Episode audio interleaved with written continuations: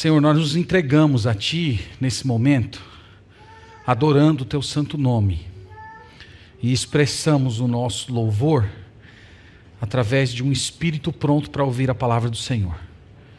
Nós pedimos que o Senhor fale e, ao mesmo tempo, nos conceda graça para compreender com o coração. Só o Senhor pode fazer essa obra. Peço que o Senhor, por tua misericórdia, me capacite a comunicá-la que o Senhor não leve em conta as fraquezas e meus pecados, mas que pelo teu Espírito Santo o Senhor me tome como um vaso diante de ti.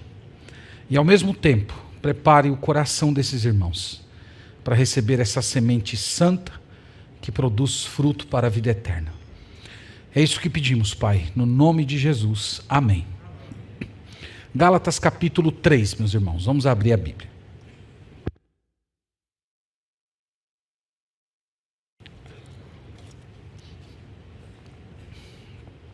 Gálatas capítulo 3.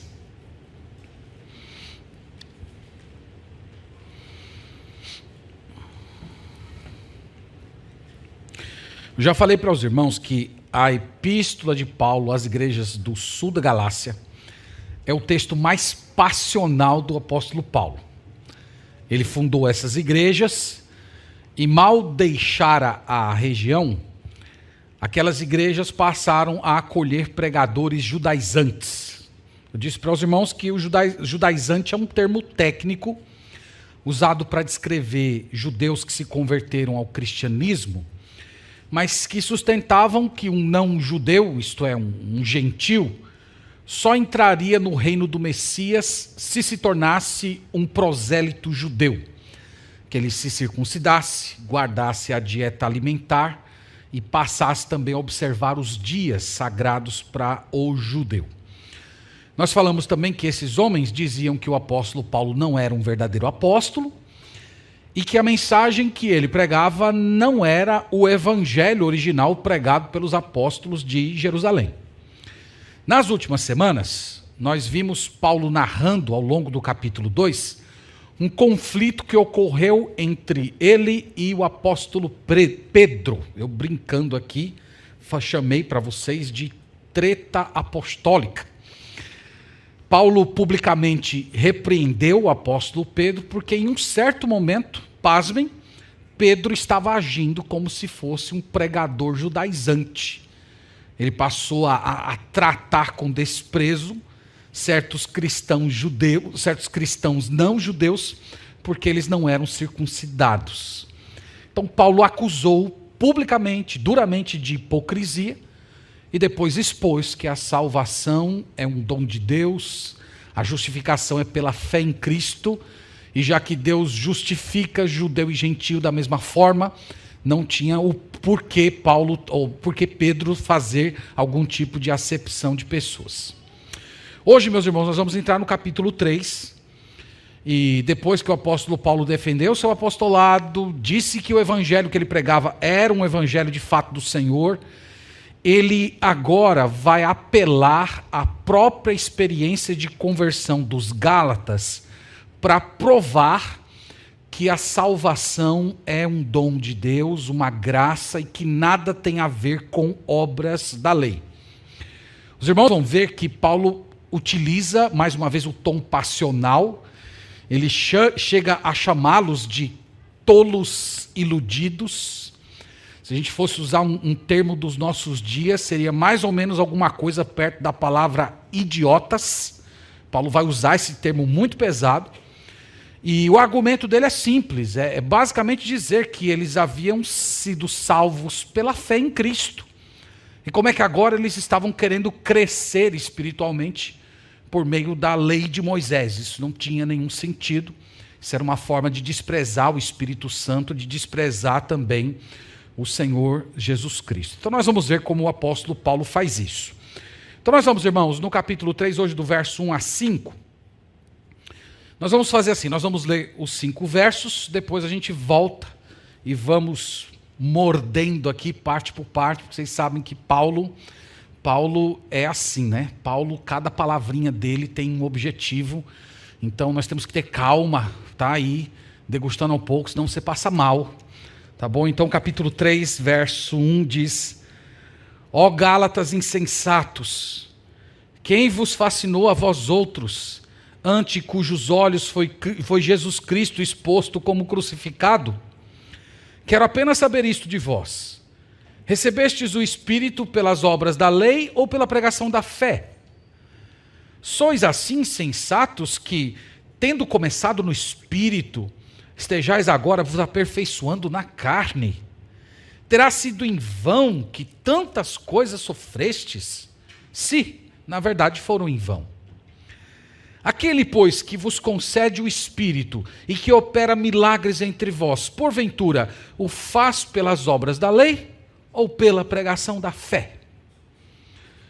Eu não sei se vocês perceberam, mas ele faz, é, ele faz a interpelação dele aos Gálatas por meio de perguntas. Cada versículo nós temos uma pergunta, e cada pergunta já traz a resposta embutida.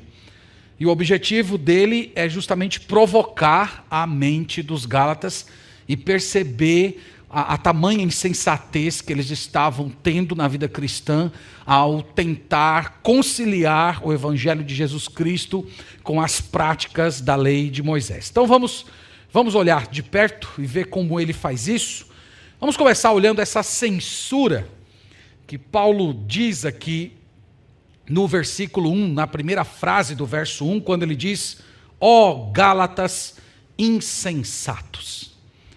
É aqui, irmãos, que nós vemos o tom passional do apóstolo Paulo. A, a palavra é, insensatos é tolo. É, tolo seria uma palavra um pouco mais educada, uma palavra mais coloquial seria, ó Gálatas idiotizados. Seria mais ou menos isso aí. E lembra que Paulo está falando de um, de, um, de um, tipo de tolice que não era por causa de falta de cultura, não é porque eles não eram letrados. A, tolice da qual Paulo fala aqui é a, a, a tolice da falta de obediência. Então, qual era a insensatez dele, deles? Em que residia esse comportamento insensato? Era simplesmente o de substituir o caminho da salvação oferecido por Deus por um outro inventado pela mente humana. Era, era, o de rejeitar a mensagem de que a salvação é um presente que Deus concede a pecadores que se arrependem dos seus pecados e creem na obra suficiente de Cristo na cruz, por uma outra mensagem do tipo: ah, creia em Jesus, mas se circuncide, ó, oh, creia em Jesus, mas não coma carne de porco, creia, creia em Jesus, mas guarde o sábado. Então, essa era a insensatez deles. Eles não queriam o caminho da cruz. Aquela, aquela, aquele, aquele trajeto que Jesus ensinou, que você desiste de si mesmo, que você reconhece que não tem nada para oferecer a Deus, que se vê completamente perdido. Então eles, eles, eles objetaram esse caminho por um outro meio, o do mérito humano. Aquele que na nossa cultura funciona mais ou menos assim: faça a tua parte que eu te ajudarei. A gente precisa sim é, crer em Deus, mas eu tenho que dar a minha contribuição. Então, Paulo está dizendo: isso é insensatez, isso é tolice. Então, meus irmãos, se é insensatez achar que você pode fazer alguma coisa para se tornar aceitável a Deus, nós poderemos dizer que ser sábio é o oposto disso. Sabedoria é justamente você perceber a sua incapacidade. Sabedoria é, é precisamente você entender a sua completa inadequação e se lançar aos braços da misericórdia do Senhor. Então, essa é a insensatez dos Gálatas. E Paulo, agora, por meio de cinco perguntas, ele vai reforçar essa ideia de que a própria experiência de conversão deles provava que a lei de Moisés não servia para nada na vida cristã deles. Então vamos ver essas cinco perguntas que estão uma em cada verso. No verso 1 nós temos: Ó oh, Gálatas insensatos, quem vos fascinou a vós outros, ante cujos olhos foi Jesus Cristo exposto como crucificado? Irmãos, a palavra fascinar aqui significa enfeitiçar.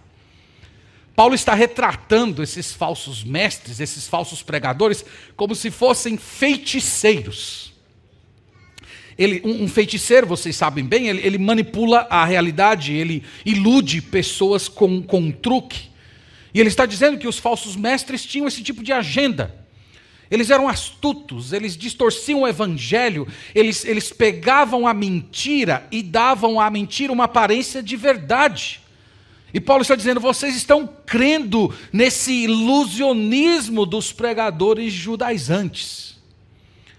E o motivo dessa, desse espanto de Paulo é que ele diz que os Gálatas eles viram Jesus exposto como crucificado. Essa, essa linguagem aqui é, é muito interessante, irmãos. A, a palavra exposto aqui, ela significa claramente retratado, vividamente, detalhadamente. Então, o, o que Paulo está dizendo é que, por meio da pregação do Evangelho, é como se ele tivesse transportado os Gálatas até o Calvário. E eles viram Jesus pendurado na cruz.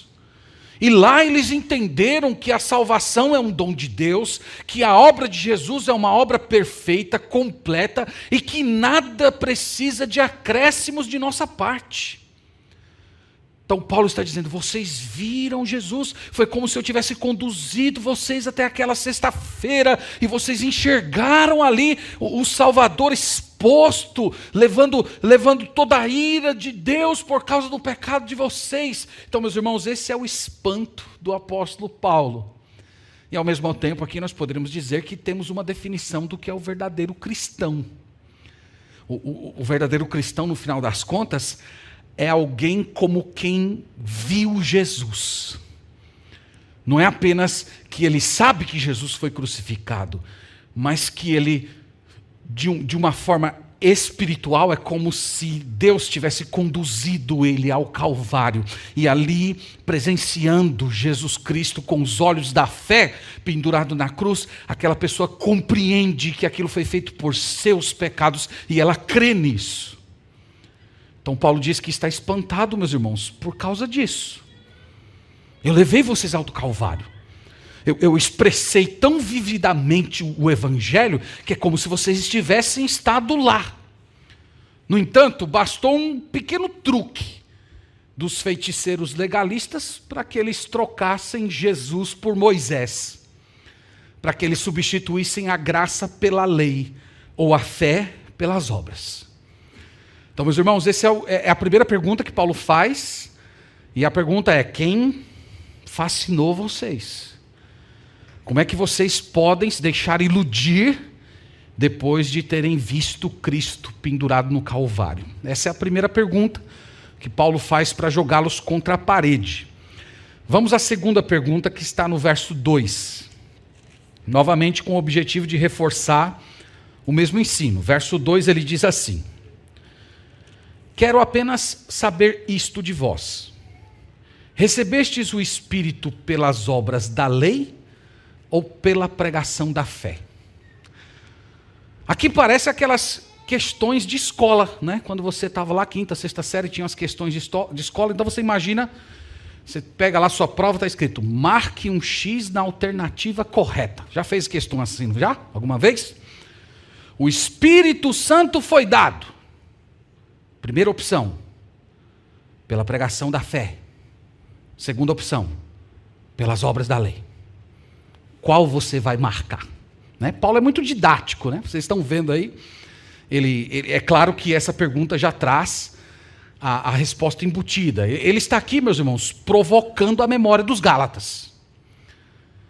É como se ele estivesse dizendo assim: vocês lembram quando eu estive entre vocês? Eu, eu preguei o Evangelho, vocês creram em Jesus como Salvador e Rei, e, e, nesse dia algo extraordinário aconteceu. Vocês receberam o Espírito Santo. Deus deu o Espírito Santo para vocês no dia em que eu preguei o Evangelho, vocês creram. creram. A, a pergunta é: qual era o tipo de mensagem que eu estava pregando quando vocês é, receberam o Espírito Santo?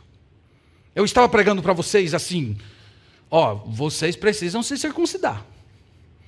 Ó, se vocês querem entrar no, no, reino do Messias, de hoje em diante ninguém mais pode comer camarão. Né? Eles diziam isso, proibido comer camarão. Se você é, quer entrar no reino do Messias, de hoje em diante não trabalhe mais no dia de sábado. Paulo está dizendo, eu estava pregando essa mensagem. Foi esse tipo de evangelho que eu estava pregando? A resposta é obviamente que não. Ele estava pregando sobre Cristo. Ele estava pregando que a salvação acontece quando o pecador crê que a morte de Jesus foi um pagamento por seus próprios pecados. Então vocês receberam o Espírito Santo ouvindo essa mensagem. Não foi ouvindo nada de Moisés, de lei, de guardar sábado, de não comer carne de porco, de não comer camarão. A, a, a, vocês não receberam a salvação, o Espírito Santo ouvindo esse tipo de mensagem. Meus irmãos, algo que merece ser mencionado aqui é que Paulo deixa claro que o Espírito Santo é dado no momento da conversão, não é isso? E é importante ressaltar isso porque vocês sabem, boa parte do movimento pentecostal fala da dádiva do Espírito Santo como uma experiência após a conversão. E isso aqui é um erro, Paulo deixa claro aqui. É um erro, inclusive, porque a Bíblia diz que não ter o Espírito Santo é sinal de não ser convertido. Romanos 8 fala isso, versículo, versículo 9. Se alguém não tem o Espírito de Deus, esse tal não é dele. E, e muita gente não compreende esse tipo de coisa. Há pessoas que acham que o Espírito Santo tem que ser buscado com orações, com jejum, com serviço, com, com dedicação. E, e uma pessoa, por mais bem intencionada que esteja quando faz esse tipo de coisa, ela não percebe que ela está caindo no erro que Paulo está denunciando aqui. Porque essa pessoa está agindo como se o Espírito Santo fosse um, um, um tipo de presente, um tipo de coroa que Deus te dá por causa das suas obras por causa da sua devoção. É como se o Espírito Santo fosse uma recompensa, um pagamento que Deus te deu, porque você foi uma pessoa muito dedicada no ato de buscá-lo. E Paulo está dizendo que não é isso. O Espírito Santo é uma dádiva. É uma dádiva que o Senhor oferece de forma gratuita, livre, a todos aqueles que creram nele. Então, meus irmãos, vamos lembrar disso porque é muito importante o Espírito Santo de Deus é uma dádiva, é um presente que Deus concede a todo pecador que se arrepende e crê no Senhor Jesus Cristo. O Espírito Santo é dado no momento da, da conversão. E o que passar disso é misticismo, é, é mais ou menos o ilusionismo aqui, as feitiçarias judaizantes que estão chegando hoje, infelizmente, na igreja. Então, essa é a segunda pergunta de Paulo. Como é que vocês receberam o Espírito? Vocês receberam ouvindo sobre a lei, ouvindo sobre a graça, ouvindo sobre Cristo, ouvindo sobre o Evangelho. Terceira pergunta, vamos lá, verso 3, acompanha aí, por favor. Terceira pergunta, ele diz: Sois assim insensatos, que tendo começado no espírito, estejais agora vos aperfeiçoando na carne. Então a pergunta dele é: vocês são, são tolos, vocês são tolos mesmo, vocês são tolos nessa, nessa intensidade. Irmãos, a palavra aperfeiçoar aqui significa literalmente dar acabamento. Ela também pode significar amadurecer, atingir a plenitude. Ser aperfeiçoado é crescer em maturidade cristã. É você vencer o pecado, é você ter conhecimento de Deus, é você crescer em espírito de adoração, desejo de servir a Deus com sinceridade. E vocês sabem que, que esse tipo de aspiração está em todo cristão verdadeiro. A, a frustração aqui do apóstolo Paulo é mais ou menos a seguinte: é que esses irmãos, eles haviam começado a vida cristã experimentando um poder extraordinário do Espírito Santo na conversão deles. No entanto, para amadurecer na fé, para crescer em santidade, para abandonar os pecados, para crescer em, conhecimento de Deus, eles estavam abandonando o Espírito Santo e buscando força neles mesmos. É o que Paulo chama aqui de carne. Então eles estavam buscando se aperfeiçoar por meio da carne. E ao, e ao adotar essas práticas exteriores puramente religiosas, eles estavam se sentindo mais santos, eles estavam se sentindo mais maduros, eles estavam se sentindo aperfeiçoados. Então, Paulo está denunciando isso, dizendo basicamente: vocês abandonaram o Espírito Santo. Vocês começaram no Espírito Santo, no entanto, para ser santificado, vocês escolheram um outro caminho, vocês escolheram o caminho da carne. Irmãos, é incrível porque esse problema ele persiste na igreja moderna. Há muitos cristãos que, evidentemente, entram no, no reino de Cristo por meio do Espírito Santo. Mas essas pessoas procuram crescer espiritualmente confiando em si mesmas.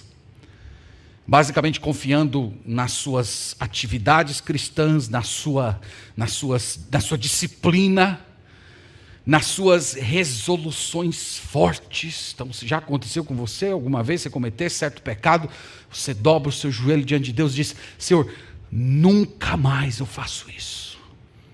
Hoje foi a última vez. E aí você pega lá as resoluções de Jonathan Edwards, né? Você que tem os irmãos têm um espírito um pouco mais puritano.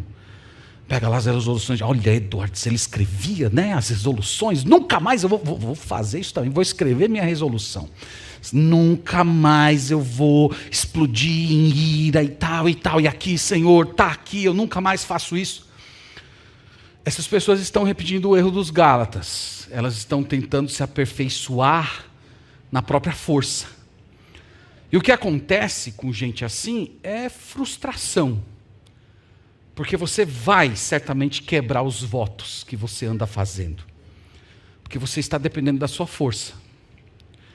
Então, como é que alguém se aperfeiçoa no espírito? Paulo diz aqui que nós temos que, nos ao invés de nos aperfeiçoar na carne, né, está embutida a ideia que nós temos que nos aperfeiçoar no espírito. Como é que nós fazemos isso? Então, quem veio no último domingo em que preguei, eu falei um pouco a respeito disso. Como é que nós crescemos, como é que nós somos aperfeiçoados, como é que nós experimentamos a, a derrota dos nossos pecados e um crescente desejo por Deus. Nós falamos isso na última mensagem. Lembram? Lembra? Olha lá, hein? Volta lá no canal da igreja e vai assistir. Mas eu vou dizer. Nós falamos que o método é comunhão com Jesus. O método é você se expor a Cristo. O modo é que quanto mais você permanece na presença do Senhor Jesus, mais o Espírito Santo transforma você. Olha 2 Coríntios capítulo 3. Volta aí um pouquinho só. Até 2 Coríntios capítulo 3, versículo 18. E veja que Paulo fala aqui de crescimento em santidade e isso nada tem a ver com práticas religiosas ou com firmes resoluções. Segundo Coríntios, segunda de Paulo aos Coríntios, capítulo 3, verso 18, ele declara: E todos nós, com o rosto desvendado, contemplando como por espelho a glória do Senhor, somos transformados de glória em glória na sua própria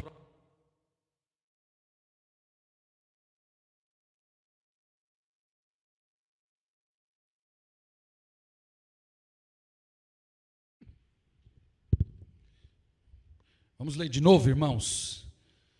Segunda de Paulo aos Coríntios, capítulo 3, verso 18. E todos nós com o rosto desvendado, contemplando como por um espelho a glória do Senhor, somos transformados de glória em glória na sua própria imagem, como pelo Senhor o Espírito. Então, como é que nós crescemos em santidade? Paulo está dizendo aqui, contemplando a glória do Senhor. Então é você se expondo ao Evangelho, é você tendo contato com Jesus, é, é, é, é você se cercando do, do brilho das perfeições de Cristo. E à medida que você vai fazendo isso, o texto diz que você vai sendo transformado à sua própria imagem. Nós falamos isso na, na, na, última pregação, que tudo aquilo a que você se expõe transforma você. Então, se você está exposto ante a majestade, beleza, glória do Senhor Jesus Cristo, isso vai formar em você a imagem daquele que você está contemplando.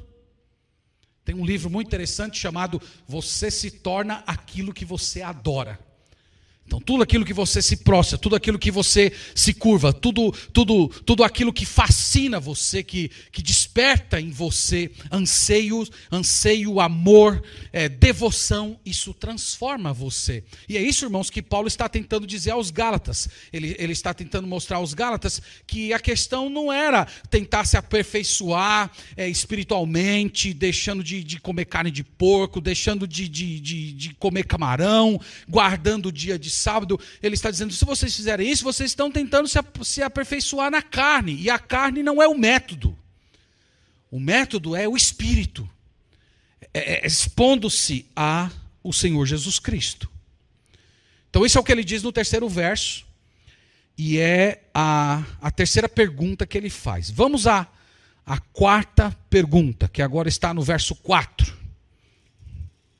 Enquanto eu leio o verso 4 aqui, Francis vai substituindo a minha pilha.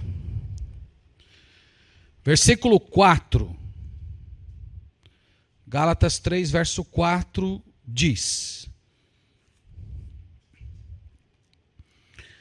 Terá sido em vão que tantas coisas sofrestes, se na verdade foram em vão.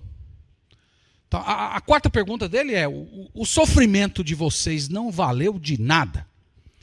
Aqui, irmãos, mais uma vez o apóstolo Paulo está apelando à memória dos Gálatas. Quando esses irmãos se converteram a Jesus, eles sofreram uma cruel perseguição. E uma perguntinha para vocês: quem vocês acham que encabeçava essas perseguições contra Paulo e, com, com, e contra todos os cristãos gentios convertidos a Jesus? Resposta? Os judeus legalistas.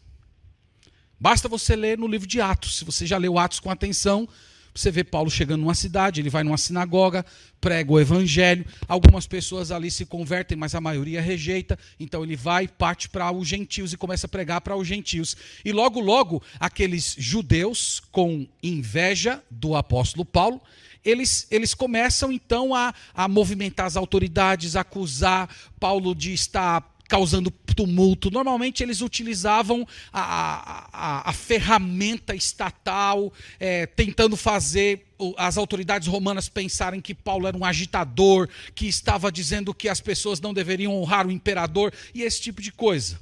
Então, o, o que Paulo está dizendo aqui é: quando vocês sofreram, quem encabeçou as perseguições contra vocês foram justamente esses que vocês estão acolhendo como, como pregadores agora.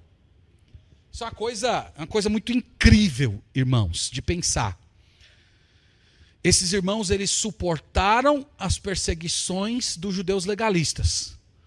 Mas quando esses mesmos judeus legalistas apareceram nas, nas igrejas deles, se fingindo de amigos, se fingindo de preocupado com eles, mas ao mesmo tempo tentando escravizá-los à lei de Moisés, Paulo diz: vocês simplesmente estão capitulando.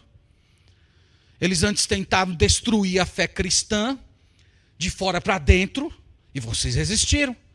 Mas agora que eles se infiltraram no meio de vocês estão tentando destruir a fé cristã de dentro para fora, vocês capitularam. Vocês esqueceram que foram eles que perseguiram vocês. Então a pergunta de Paulo entra nesse contexto. Todo aquele sofrimento foi desnecessário? Tudo aquilo que vocês sofreram por esses mesmos judeus legalistas não valeu de nada.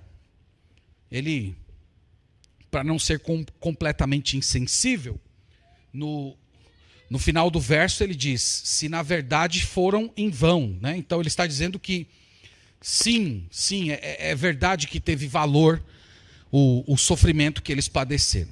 Então, meus irmãos, essa é a quarta pergunta. Vamos à quinta. Versículo 5 agora. Versículo 5 diz assim: Aquele, pois, que vos concede o Espírito e que opera milagres entre vós, porventura o faz pelas obras da lei ou pela pregação da fé? Aqui novamente, aquela questãozinha de escola de quinta série. Marque um X na alternativa correta. Deus realiza milagres entre vós. Primeira opção, pelas obras da lei. Segunda opção, pelas, pela pregação da fé. Então marque aí o X na opção correta. Meus irmãos, na época apostólica houve uma grande concentração de milagres nos locais em que o evangelho era pregado.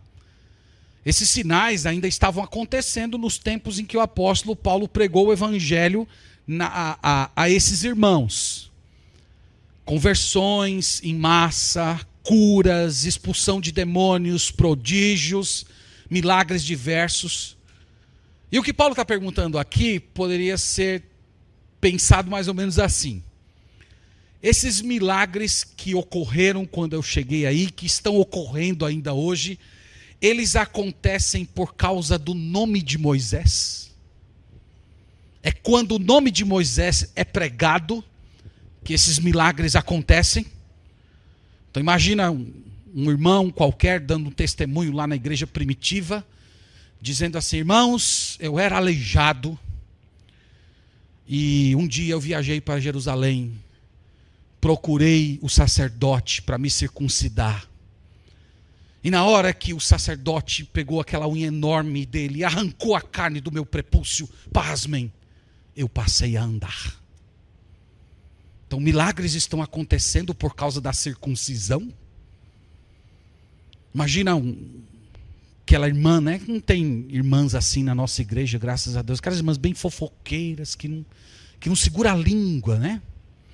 Falamos hoje de manhã um pouco sobre isso, né? Uma, um, um, um caixão para o corpo, outro caixão para a língua. E aí essa irmã diz assim, irmãos, eu quero dar um testemunho, Deus me libertou da fofoca. Porque eu parei de comer carne de porco comia carne de porco, não parava de falar da vida do povo, mas eu parei de comer carne de porco e agora Deus me libertou.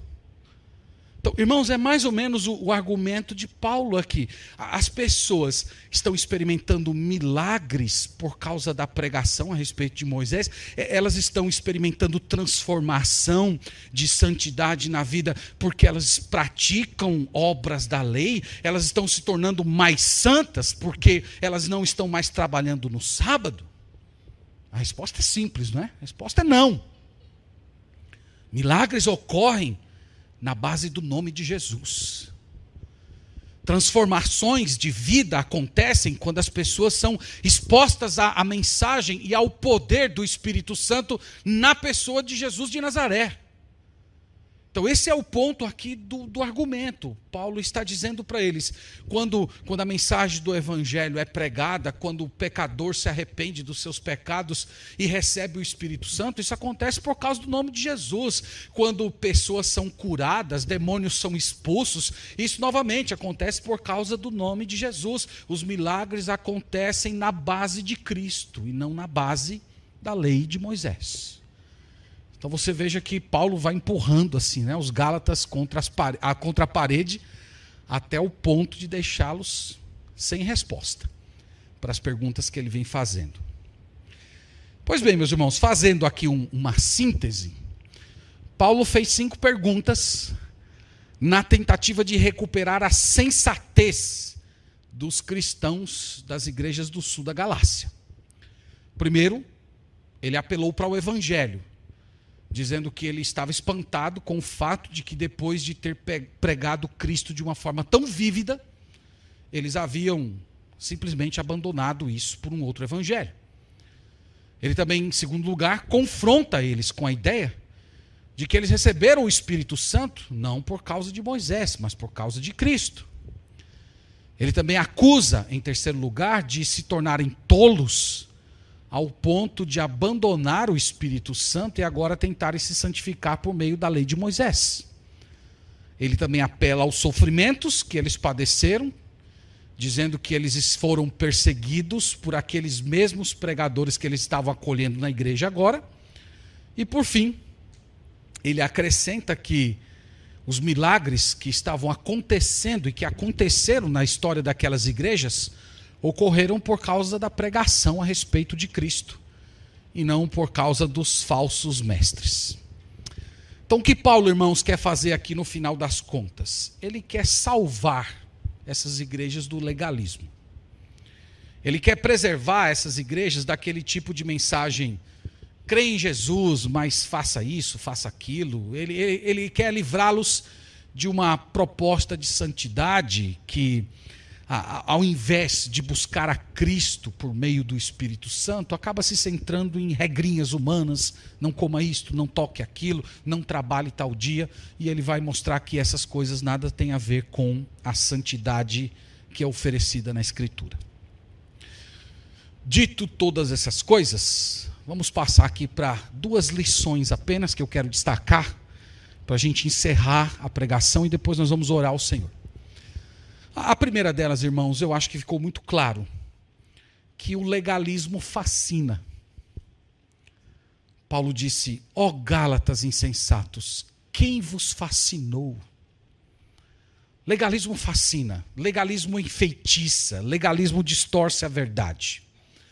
Legalismo, irmãos, ele, ele embota a mente de tal maneira que o pecador é incapaz de reconhecer as verdades mais elementares do Evangelho. Legalismo fascina porque, em certa medida, ele, ele promove você. O, o homem, de modo geral, ele é fascinado com a ideia de que ele pode se salvar. Nós, pecadores, gostamos daquela aparência de piedade quando nós estamos cumprindo certas atividades religiosas, com aquela sensação que Deus está fazendo assim para a gente. Você é demais. Ah, agora que você entrou no meu reino, o céu vai ficar mais bonito.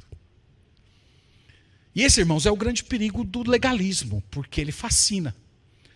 Ele entorpece a alma e conduz à apostasia ao abandono da fé na, da, na suficiência da morte de Cristo. E nós falamos isso com tristeza no coração, mas esse é o cenário de boa parte do movimento evangélico brasileiro. Nós temos um monte de falsos mestres que têm multiplicado as suas feitiçarias no meio do povo cristão, cheios de misticismos, prometendo coisas que Deus nunca disse, e, e, multidões inteiras se afastando da simplicidade do evangelho e seguindo hipnotizadas esse, esse tipo de pessoa. Então, legalismo fascina. Legalismo te dá uma sensação de elevação, de superioridade. O legalismo ele destrói a humildade. Ele alimenta a arrogância. Uma das coisas que eu tenho percebido, irmãos, é que o legalismo ele reforça o mau humor. Você já percebeu isso? Que todo legalista é chato? É chato. É aquela, aquela, aquele moralista que fica ali procurando cada errinho, que nunca tem humildade, que sempre está olhando para as pessoas de cima para baixo. Então, o moralista é mal-humorado, ele é chato. Onde ele chega, o ambiente fica pesado. Mas o problema é que todo moralista essencialmente é um hipócrita. Porque ele, embora possua, possua uma aparência de santidade, mas ele não tem o poder e a leveza e a humildade que a santificação verdadeira produz no coração do regenerado. E a pergunta é: onde nós encontramos o legalista?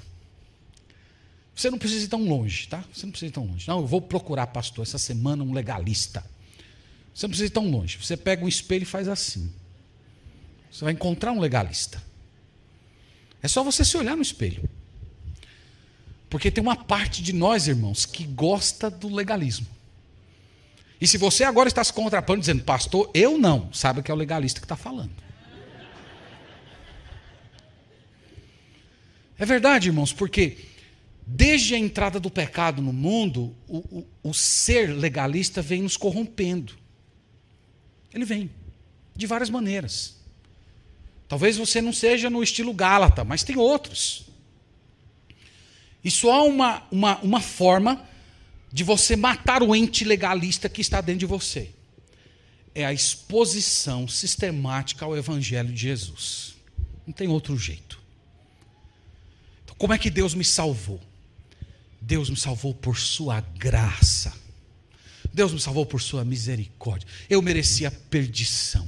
Eu, eu, eu sou um pecador completamente perdido. Eu sou, como na linguagem de Paulo, o pior dos pecadores. Eu, eu merecia a expulsão da presença de Deus. E eu só estou hoje no meio do, do, do reino de Deus porque o Senhor Jesus foi lá e me arrancou, me perdoou, quebrou todas as minhas resistências e me colocou no meio do seu povo, me deu o Espírito Santo, perdoou os meus pecados. Então, uma pessoa que sistematicamente é exposta a esse tipo de informação, o ente legalista mata, vai morrendo. Porque você não se sente melhor que ninguém. Você olha para as pessoas e, e, você diz assim: ah, eu, eu, eu, sou, eu sou, pior do que ele. Eu, eu, tenho muito pecado dentro de mim. Então, meus irmãos, a, a mensagem da cruz, que mostra a nossa completa incapacidade de agradar a Deus pelo esforço próprio, essa pregação é a cura que Deus nos deixou para tratar essa, essa alma adoentada pelo legalismo. Então lembre-se de que você era. Lembre-se do que Cristo fez.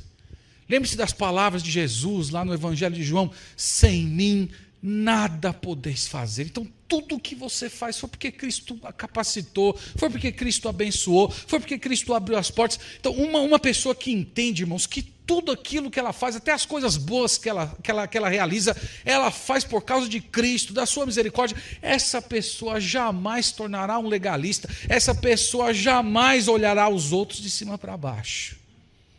Então, não haverá espaço para o legalismo quando Cristo for tudo em nós. Lembre-se disso. O legalismo fascina, mas o evangelho mata. Mata essa feitiçaria que todos nós somos expostos. A segunda lição, irmãos, não vamos procurar santificação por meio do nosso próprio esforço.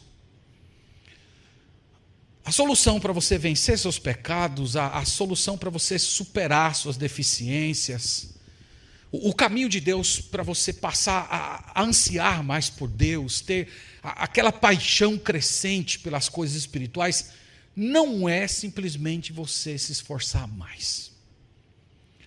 Não é simplesmente você adotar resoluções firmes que de hoje em diante você vai fazer tal coisa e que você nunca mais vai fazer outra coisa qualquer.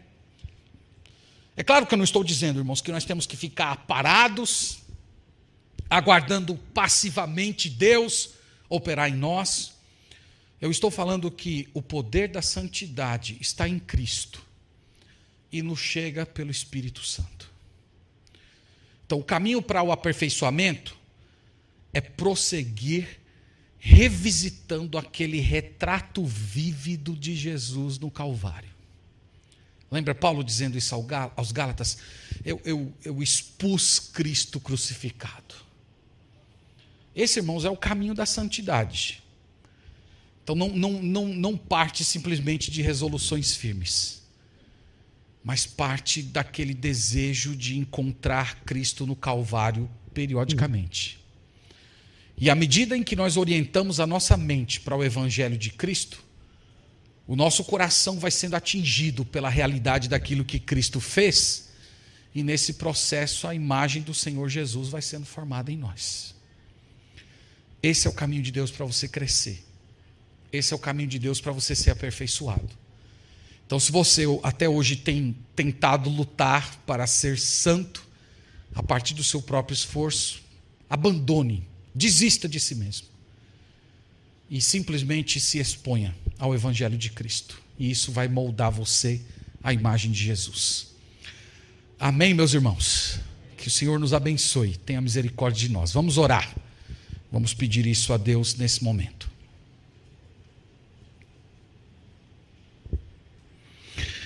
Nós agradecemos, Pai, por esse momento em que podemos meditar na tua palavra. Nós nos rendemos em adoração, louvor ao Senhor. Nós agradecemos, Senhor, por tua palavra que foi pregada. Nós suplicamos que o Senhor nos livre do legalismo, tanto do legalismo de tentar obter salvação por nosso esforço, como também, Senhor, do, do próprio legalismo de procurar se santificar através do nosso próprio mérito e esforço. Nós suplicamos, Pai, por uma operação poderosa e profunda de Jesus nos nossos corações. Que sejamos expostos ao Cristo crucificado e que a percepção do que ele fez, do que ele é, da sua glória e beleza, venha iluminar os nossos olhos para sermos parecidos com ele. Nós oramos, Senhor, por isso, nós nos rendemos em adoração ao teu nome e pedimos as tuas bênçãos no nome de Jesus. Amém.